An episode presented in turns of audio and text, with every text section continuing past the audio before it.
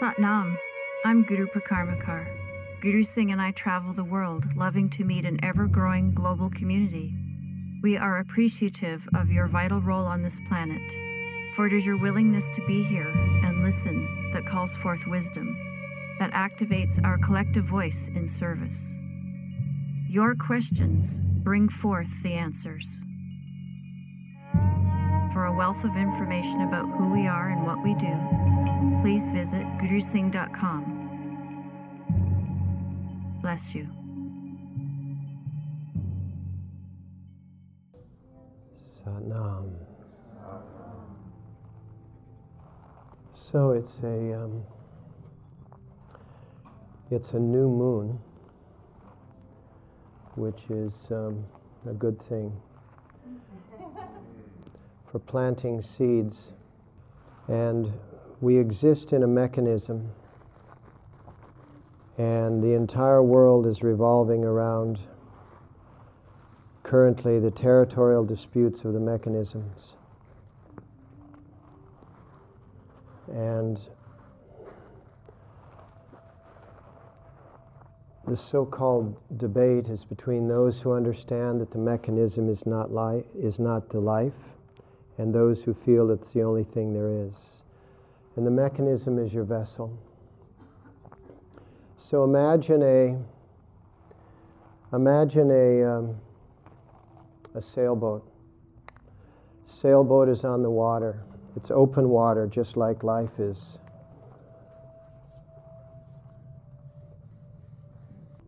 And there's many things about this sailboat that one has to take into consideration because that that picture defines some things but doesn't conclude anything, does it? For one thing, the wind is the wind, correct? The sky is the sky, the clouds are the, cloud, the clouds are the clouds, whether there's rain or sunshine is a variable, correct? Current of the water is a variable, correct?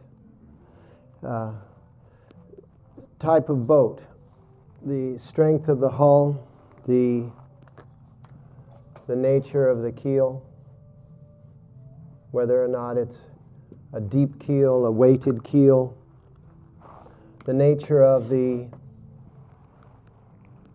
the steering mechanism, the rudder, and the consciousness of the sailor, correct? Now, in that picture, all you are is the consciousness. And yet, everything that is going on in this picture, some form of that consciousness has at one time or another said, I'm going to control this. 400 years ago, science, who now thinks they're God, you know, if you want to prove the existence of God according to scientists, you have to prove it through a double blind study, right? right.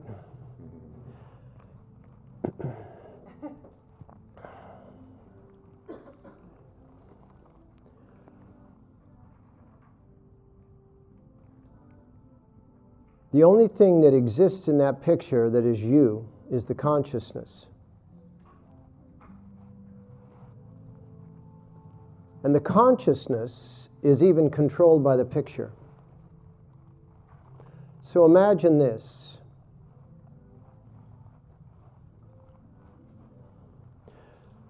Our daughter, our granddaughter is coming into her teeth. She's got two on top and two on the bottom. And teeth cutting through the gums is painful.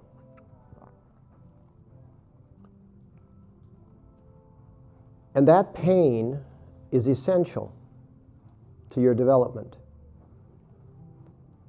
Because what that pain is going to instruct you to be able to do is to navigate three dimensional space. Because what that pain begins to identify is that there's something other than me in the world. Because when I ask, my needs are met.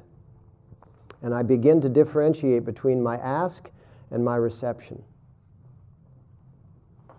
So I begin to see two dimensionally good, bad, yes, no, right, wrong in a three dimensional space. I'm long ways away from understanding the fourth dimension, meaning time.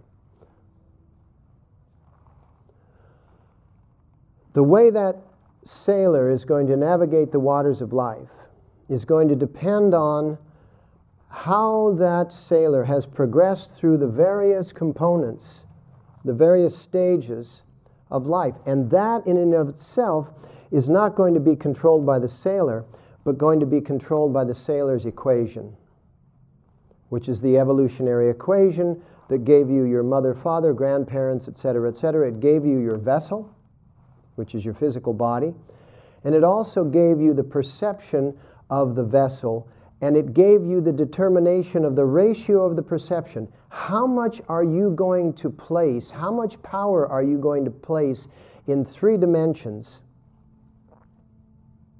How much power are you going to place in two dimensions? How much power are you going to place in four dimensions? And how much power are you going to place in five dimensions? The fifth dimension is all the unmeasurables when we were doing the wedding, correct? In that beautiful setting, the whole place was filled with the fifth dimension because everybody had an unmeasurable sensation, correct? Nobody could say, I'm in love seven, right? Because I have a yardstick on love and I now have measured I'm in love seven, correct? Anytime you have an elegant event, not elegant externally, but elegant internally, it is a fifth dimensional event. It's unmeasurable. When somebody tells you something and you have a deep respect for that person, that respect is unmeasurable. It's a fifth dimensional sensation. That fifth dimensional sensation will cause you to believe what you hear. But if you're controlled by two dimensions, which is right, wrong, yes, no, good, bad, hmm? then you're going to be like science and you're going to say, well, I don't know, let's have a double blind study on that, right? We yogis say double blind is just blind in both eyes.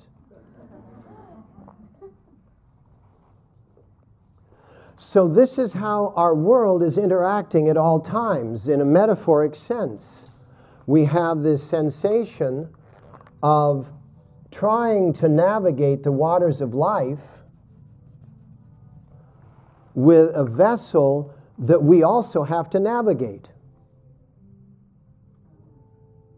Because the vessel itself, which is our physical body, is tied into generations of DNA, correct?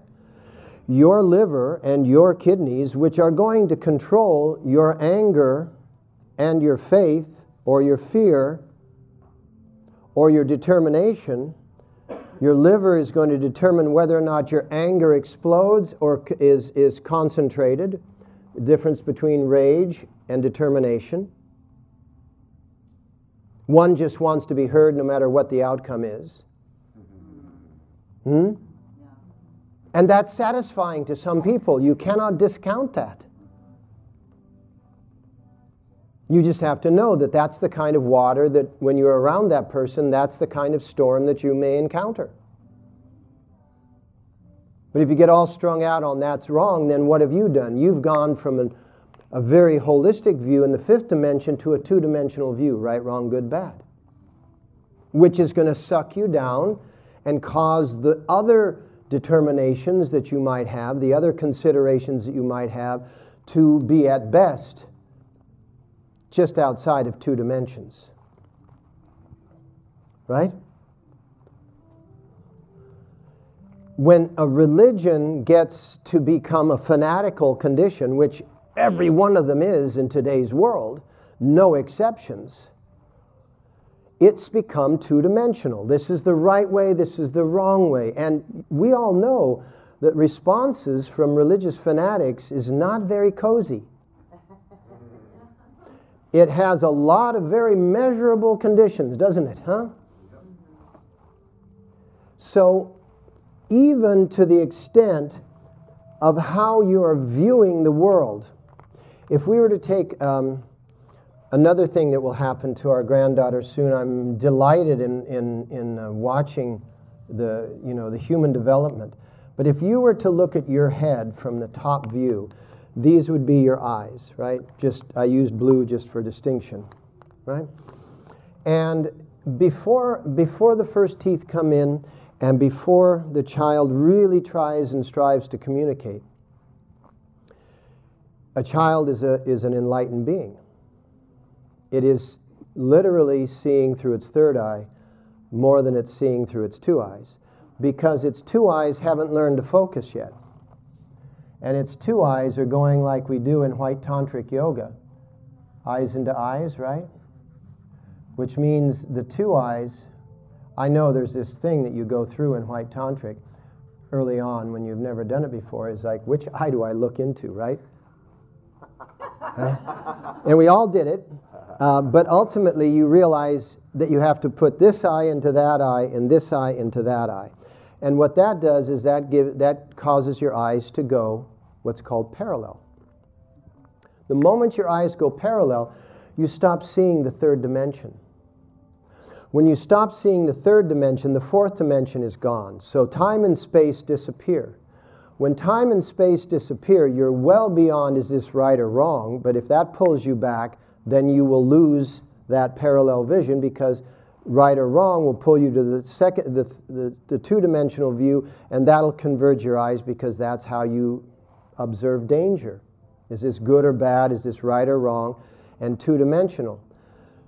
So before we learn to talk and before we have much pain, we are two we are in this parallel state, which means that if you're not observing two, three, or four dimensions, you're actually observing the fifth dimension at all times, which is the connection of all things. You're seeing the aura, you're seeing the energy field, and oftentimes when we're doing tantric yoga, all of a sudden everything just disappears and you just start seeing two eyes in front of you with a lot of energy field around it. And those of us that have practiced this over decades can do that with our eyes, and suddenly we can see the energetic patterns that are existing. Hmm? And that's something that is not a special trait. It's something that is always a learned trait, no matter what it is. Some people are just more born with it. Einstein, for example, didn't learn to speak until he was around four and a half to five years old. Everybody thought he was an idiot, you know, in those days they called it an imbecile, right? And, and his parents were very concerned, but what was happening is that he was developing the fifth dimensional capacity of his brain, which meant that he wasn't seeing what everybody else was seeing, so he was coming up with things that nobody else was ever coming up with. And everything that he ever wrote was written by the time he was 25 years old, and he spent the entire rest of his life defending his position against all of the other scientists who said, you know, it's malarkey, you're just an idiot, you don't know what you're talking about, and now everything that he is talking about has been proven to be true.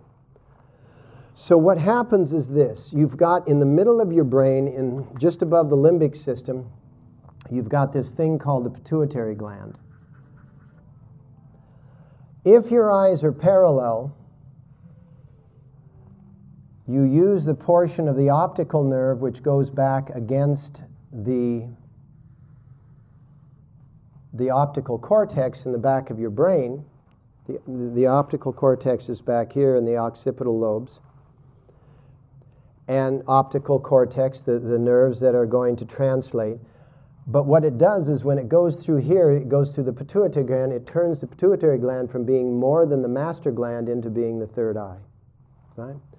However, if instead of if instead of um, looking through um, parallel eyes, you are looking at an object,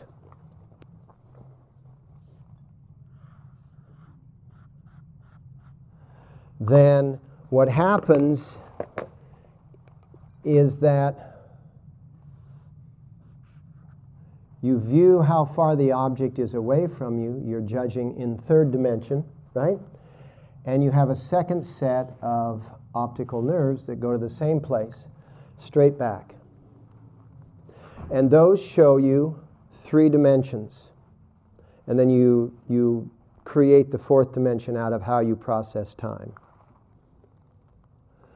Now, there are degrees to which you are going to focus, and those are all the degrees between this point and this point. Because if you converge really, really, really distinctly, you actually converge in front of a person, place, or thing. You converge, even if it's virtual, just in a thought. You will converge before it because you don't want to see it. You want to see before it. Because you feel, somehow you feel endangered by its presence.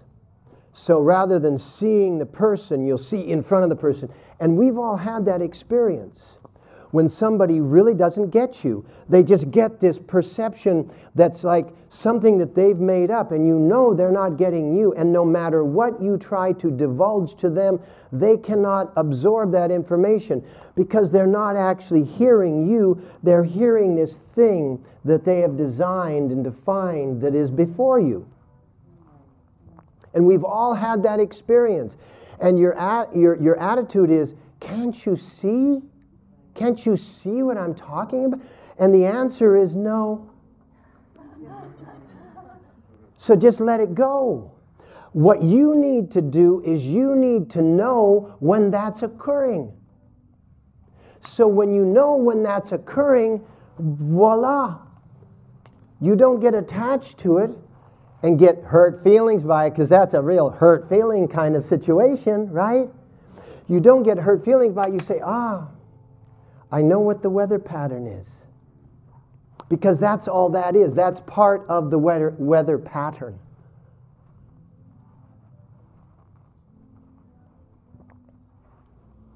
And forget it if it's somebody that's very close to you. There's a reason why you have something that's very close to you that is annoying the vajiggers out of you. And you go, ah, time for annoyance. And you embrace annoyance.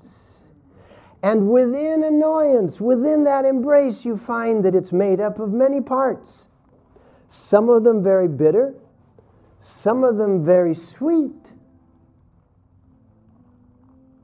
And if you can just allow the sweetness to fill your sails, continuing the metaphor, and allow the bitterness to pass you by, you're tacking.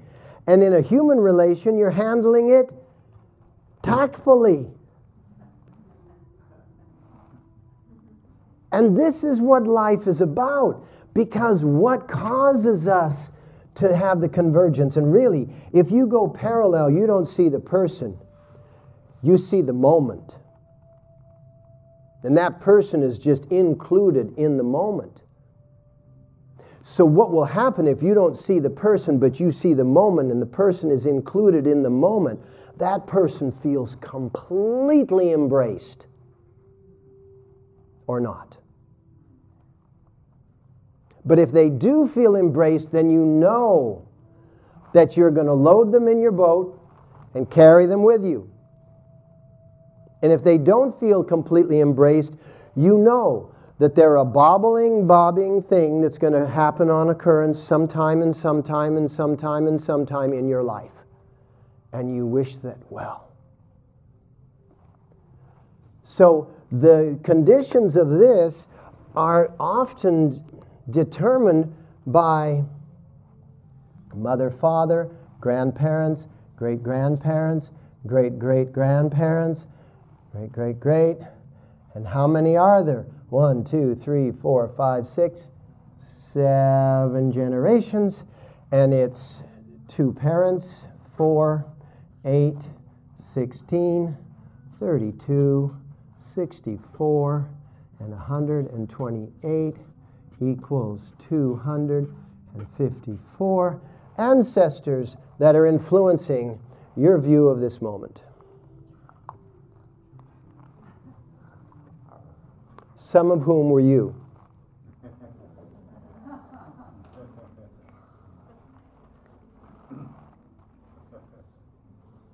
And all of this is occurring. So this is the, this is the scenario that you're experiencing. Why do you suddenly say, I'm going to draw a conclusion? Right? No. Why don't you say, I am going to observe the illusion? And in the observation of the illusion, I will be gifted ideas and ideals, and I will be understanding, oh, I spent the last three days in eight hour meetings sitting in a single chair. I was visiting my ancestors all the time.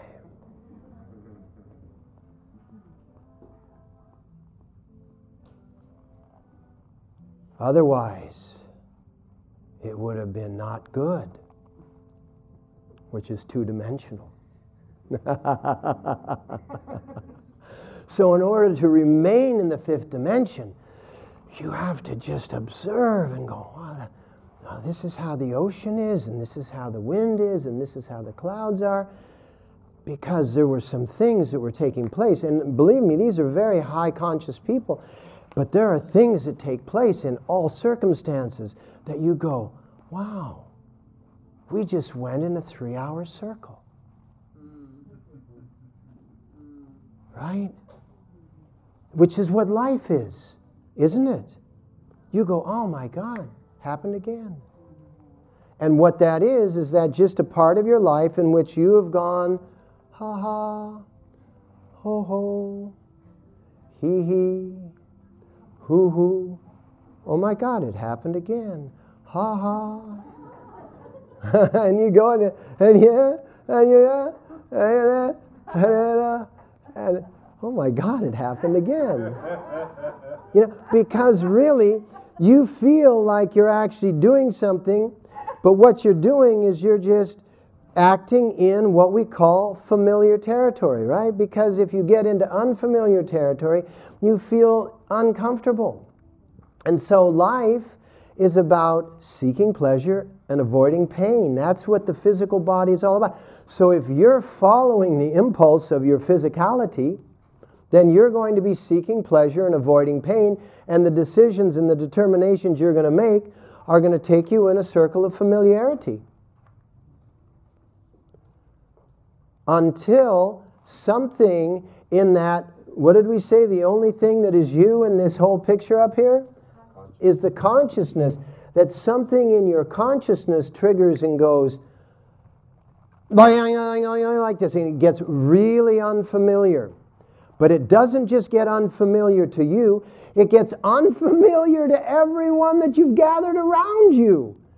And all of a sudden, you're weird.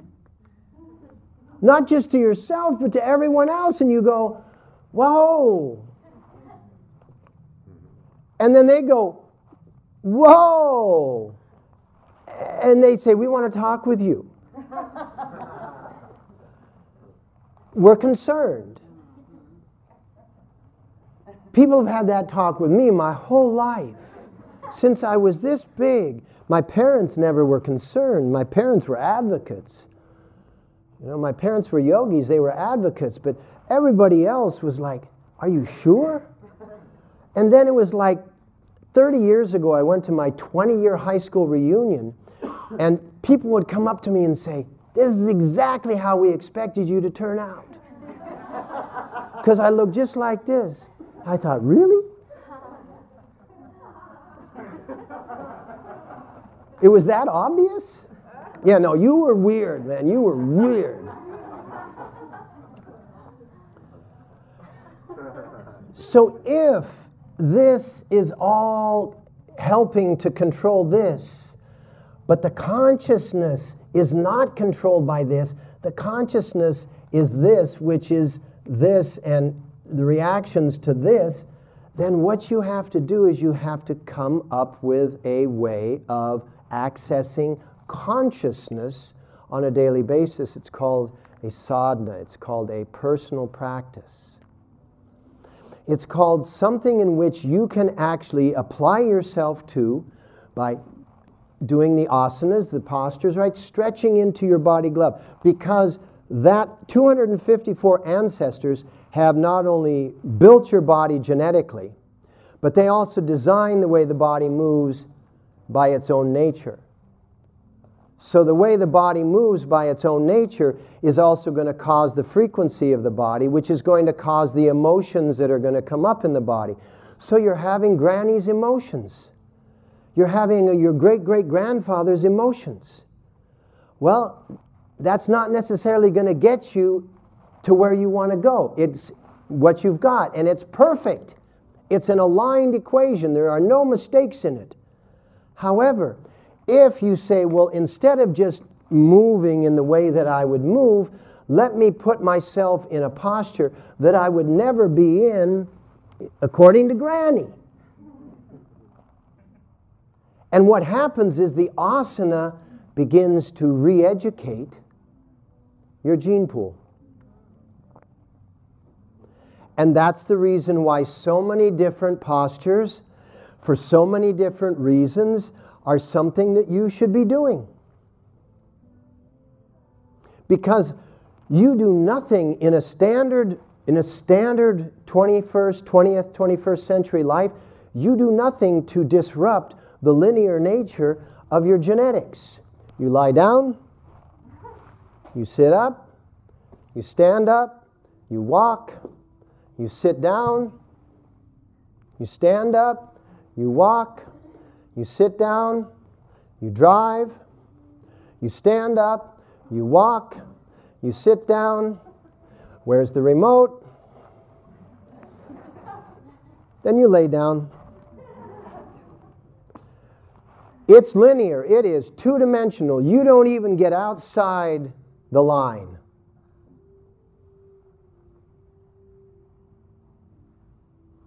And that does not disrupt the pattern. And what we want to do is we want to disrupt the pattern. Ultimately, we want to radically disrupt the pattern. But that comes with time because if you immediately radically re- disrupt the pattern, the pattern, which is a life force held in place by 254 ancestors, will pull you back because it knows that through 254 lives it was successful in living from birth to death. And that's all it needed to do. Birth to death, perhaps reproduce. And so it's very limiting, but it's also the foundation on which your life is built. So, what are you going to look at? The limitations or the foundations? Which one would you look at and gain from? Limitations or foundations? Which one? Huh? Foundations. Foundations. Right? Because you say, ha ha, this is fantastic. Say it. I have been given the greatest vessel that could possibly be. And then it's done. You don't have to go. Gee, I wonder if, and I wonder what, and I wonder when, and I wonder, you know, and that's just a circular pattern of familiarity that will just keep you in place so that you don't have to expand.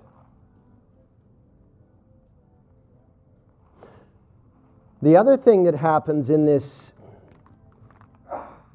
picture here is that as you stand, in every situation,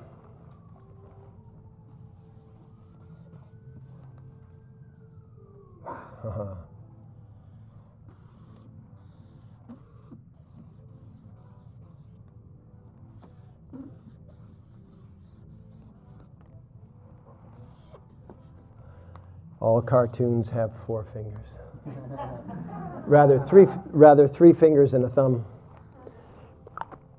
there's this most important component, which is the diaphragm. And the diaphragm is going to determine, along with the Ida and Pingala, the right and left nostril channels, how the breath enters your lungs. You can't control your heart.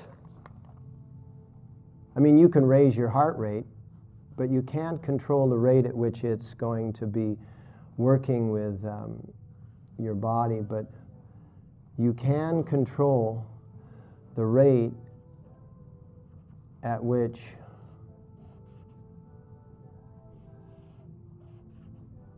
you bring the breath in. And what happens is that it's a combination of the angles at which the breath enters the lungs, the attitude with which the breath enters the lungs.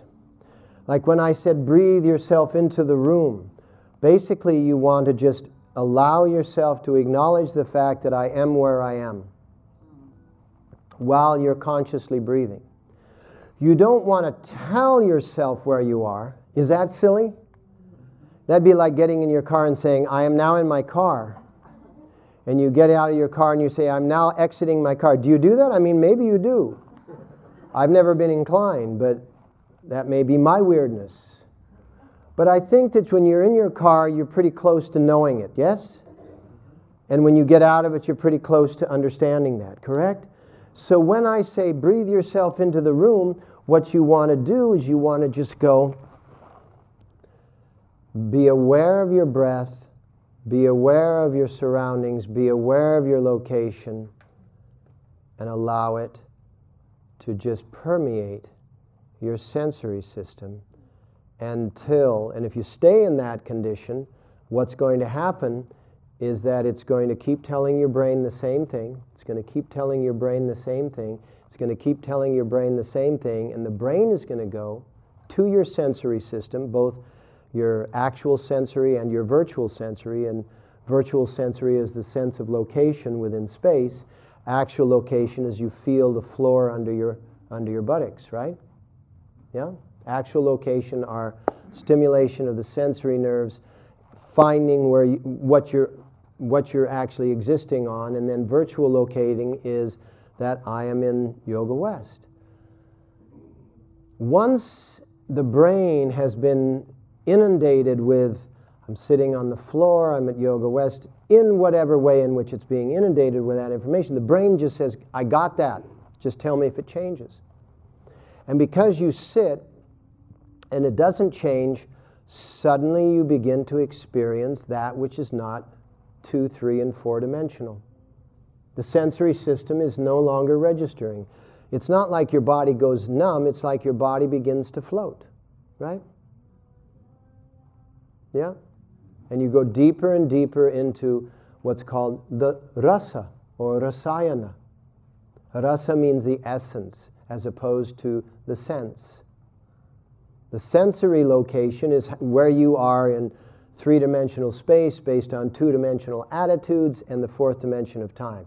That's what your sensory system will give you. The moment you leave that sensory impression, you move into the fifth dimension, which is timeless and spaceless, and suddenly now you're in a location which exists right here, right now, which is existing right there, right then, and it is not measurable. And that's how you use this physical apparatus to get to where you want to go. What has to happen in order for you to have that experience? Well, you've got to have satisfied your body's needs. So before you can sit like this for long enough to have the body's sensory uh, communication shut down, the body has to not only be tended to, but feel it as being tended to. Otherwise, it'll go, I itch. I'm tired of sitting like this. I'm going to hurt now so that you'll know what I'm saying. And then you change three dimensional space. So all of a sudden now you have to go back through the process. But before you get there, the body says, That's enough. You change three dimensional space, and suddenly now the body's back to, Oh, I've got something new to tell you, oh my brain master. And it starts radioing to the brain, Okay, I just moved my leg. Very proud of myself. I just moved my leg. My hip no longer hurts. Aren't you glad that a hip no longer hurts? And this is all going on. Am I, am I uh, making up this up, or is this what goes on with us? Right? This is exactly what goes on with us. And what we want to be able to do is we want to be able to stretch all that communication out by adoring the body. No matter how well or how poorly we do the asanas, we are doing the asanas, and the body is going, ah, this feels so good, these new positions. And all of a sudden, you sit down, and the body goes, oh, I think I'll just I'm so glad they stopped moving me. I think, I think I'll just sit and enjoy this sitting. And you've been breathing, so all of a sudden the brain is going, oh, yeah, I've got plenty of food here now. And all of a sudden you can go, whoa, into that space, correct?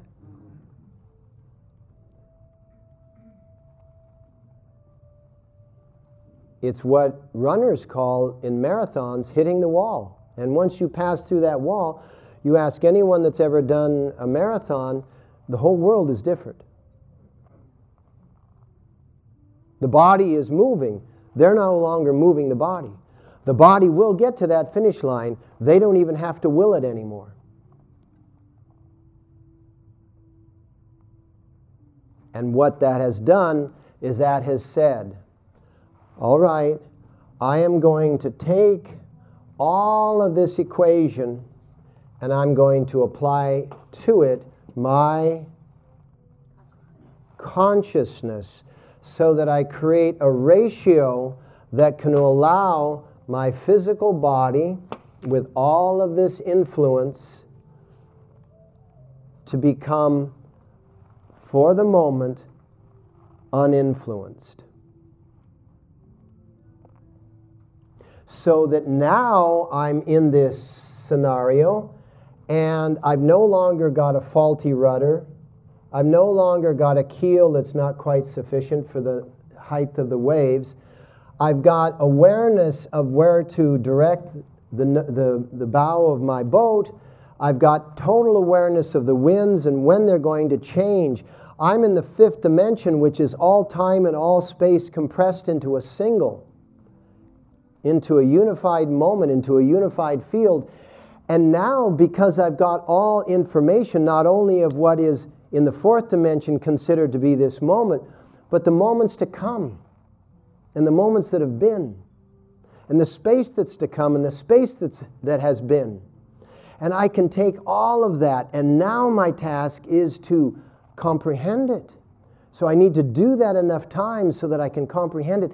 And then I look at this entire world with all of its commotion and chaos, and I understand it.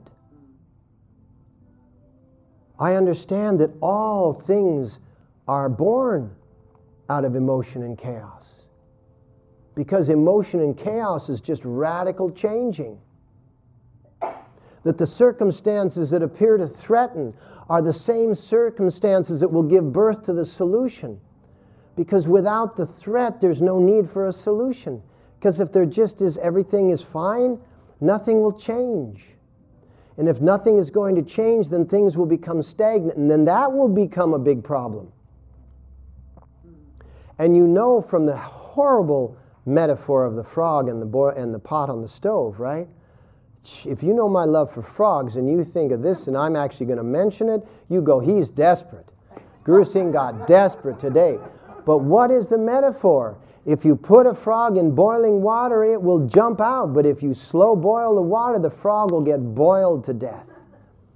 And so being complacent because everything is just kind of fine is not a good idea because we'll all just get boiled to death.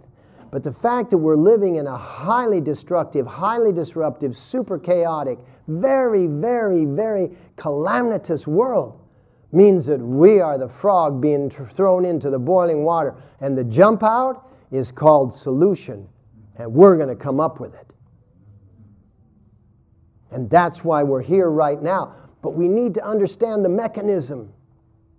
Otherwise, what do we get caught in?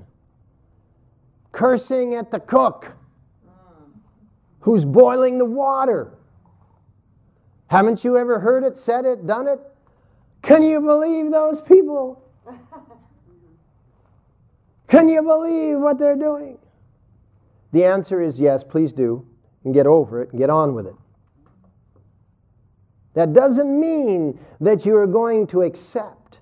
It means that your solution is going to be so encompassing that you're going to remember what we said surround the world, the three dimensional, four dimensional world, with the fifth dimension. And what does everyone feel or not in that circumstance? Begins with an EMB. Embraced. Included. Because our greatest fear, no matter what it is, is to be excluded.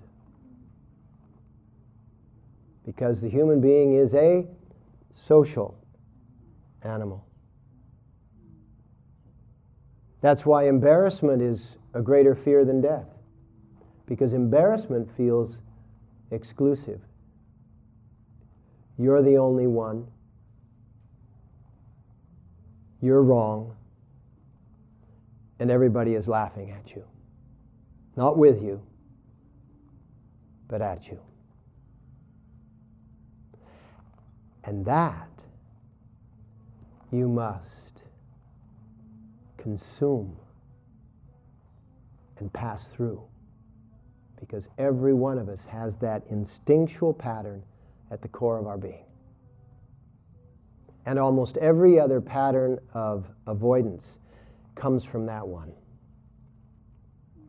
And all of our ancestors had that in spades. And every time you encounter another person, just understand that their ancestry did too. And they're just there to remind you of your ancestry. Like my three days of meetings. I was just having counsel with my ancestors.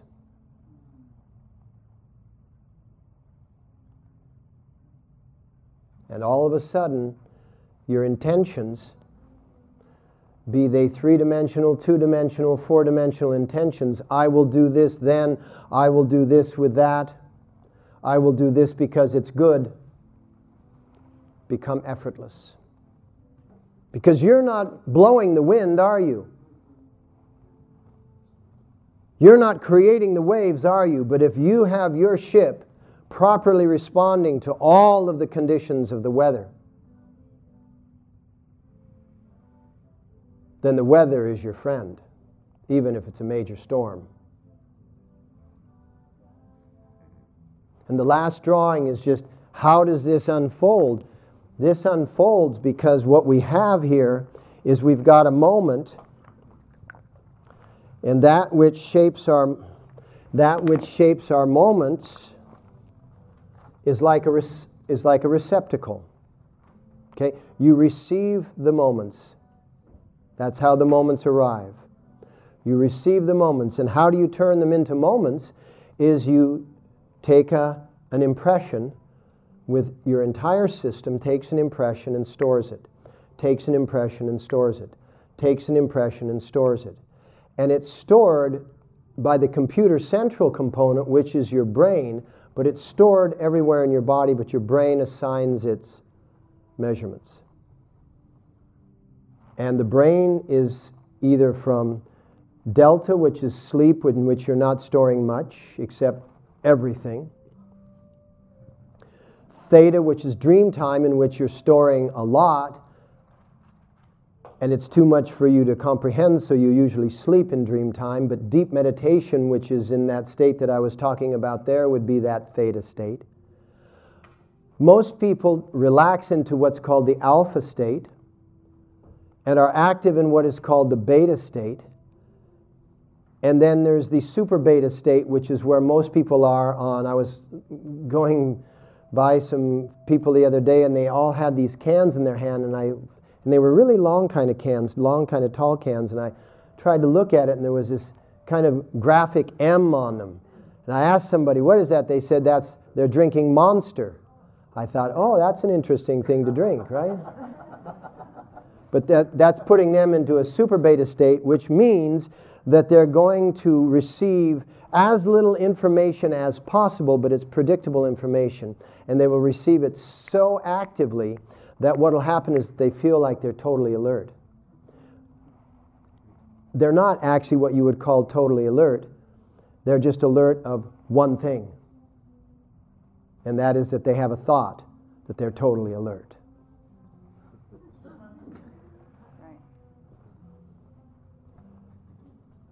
Because the more information you're taking in, the more it kind of overwhelms you. But if you can take in a lot of information without becoming overwhelmed, just like if you can take in a lot of weather without capsizing, now that's a life.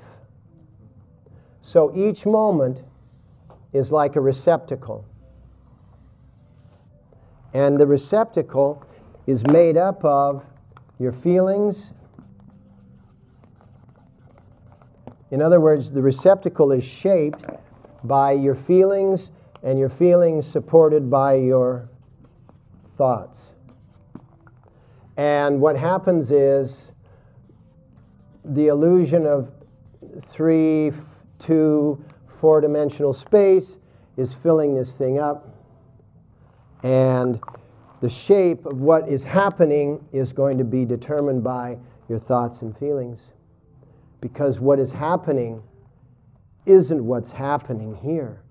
What's happening is only filling up a container of your thoughts and feelings, which are what you're relating to, except when your consciousness is expanded. And then your container is not shaped by so much of your thoughts and feelings. Your container is shaped by the moment. And when your container is shaped by the moment, it is said that you are experiencing the what is. When you're experiencing the what is, you navigate the what is extremely successfully, and the what is is what carries you forward, and it's an effortless effort to live your life. So, what is struggle? Struggle is an instrument on the it's a gauge on the dashboard of your life saying, shift something. But usually, what do we interpret struggle as? Something out there is causing me to have a problem. But that's not what's happening at all. Because what's happening out there you cannot control. What you can control is this the vessel through your consciousness. So, what you have to do is again that daily practice. And that daily practice gets you so that your thoughts and your feelings, which aren't yours anyway, are just going to become clearer and clearer and cleaner and clearer until thoughts and feelings are not controlling how you experience the moment. You actually experience the moment as the moment. Then you hold the intention of arriving where you want to arrive. Now you know exactly where you are and you want to arrive where you want to arrive. You could be on Pico and Robertson, but your feelings could feel like you're, I feel like I'm at Wilshire and La Brea. so you put into the GPS of your destiny, I'm at Wilshire and La Brea, and I want to go to Yoga West. And so the GPS goes, okay, take a right here and a left here and a right here. And you go right here and left here and right here. And where do you arrive? Nowhere. Definitely not at Yoga West because you weren't experiencing the what is, you were experiencing thoughts and feelings. Now, that's a very mm, simplistic graphic demonstration. However, in virtual space, woo, we do that 10 times a second and don't even know we're doing it because we've been so used to doing it. Being lost feels to us like we're found. If we stop being lost, we feel we're lost. Because lost feels familiar. Found feels so unfamiliar, we feel very uncomfortable with being found. I know, I've been through it over and over the decades getting to that place where you suddenly realize, oh my God, it's working, and then you go, oh my God, it feels like heck, feels horrible. And so you go, like the graph on, the, uh, on any kind of growth curve, you know, and boink, boink, boink, boink. and every time it'd go boink, I had that guy yelling at me. You idiot. But he wouldn't yell at me privately. He would wait until we were both in a classroom, like with 300 people in it. Guru Singh. And I'd think, oh, he's mentioned my name. You're such an idiot. You're like, there's a black and white photo. He's sitting right here, and I'm leaning over him. Maybe you've seen it on the blog. And it looks like, oh, wow, he's talking to him. No, he, I, he got, he sucked me in. I am leaning over and he's talking loud enough for the entire room to hear of what an idiot I am because I just had a corrective cycle. Why did I have a corrective cycle? Because the growth felt so unfamiliar that I reached back for the familiar. And why is he embarrassing me in front of everyone? Embarrassment being the greatest fear? so that my fear of getting embarrassed will be greater than my fear of the unfamiliar.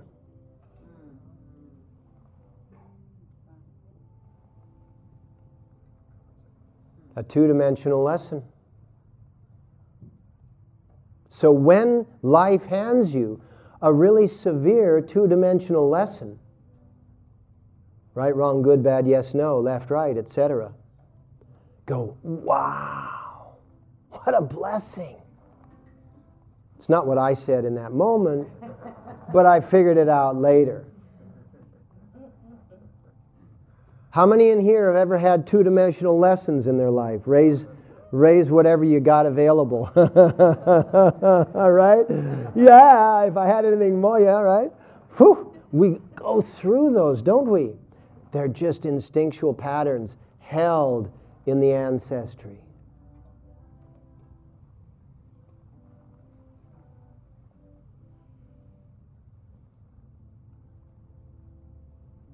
the mantra that's been in the background this whole time, the, the infinity bowed and created earth for my benefit. That's what the mantra is. Infinity bowed, created earth, which means matter, da,